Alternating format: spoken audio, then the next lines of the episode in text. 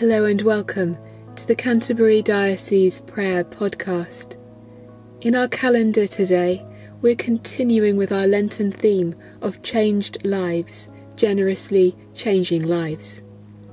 Each Sunday throughout this season, we will be reflecting on a different Bible story and exploring the transformative themes of generosity we find within these often familiar narratives. If you would like to read this week's appointed reading, it can be found in 2 Samuel, chapter 9, verses 1 to 13. Lord, you call us to care, to care even when our hearts are breaking with grief, even when we stand on the very brink of the valley of the shadow of death. You wait and you watch on the high ground of our lives, at the fringes, in the unexpected deep down places, and you offer the, us the strength to reach out from our own sorrow, to find another who weeps. In simple broken bread, a banquet is shared, a gift is given and received.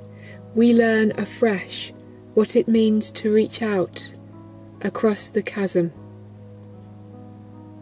Sometimes it takes us time to let go, time to turn back against the rushing tide of our lives, to see the need we can help to fill. Call us to take the time to see in the eyes of the other your unmeasurable gift. Lord, in your mercy, hear our prayer. We join with the worldwide Anglican Church today to pray for the Church of North India. Lord, in your mercy, hear our prayer. We close our time of prayer with a collect. Jesus, forgive us when our greed leaves other people poorer. As we grow in our friendship with you, teach us what it means to be generous and help us build the kind of world where everyone has enough. Amen.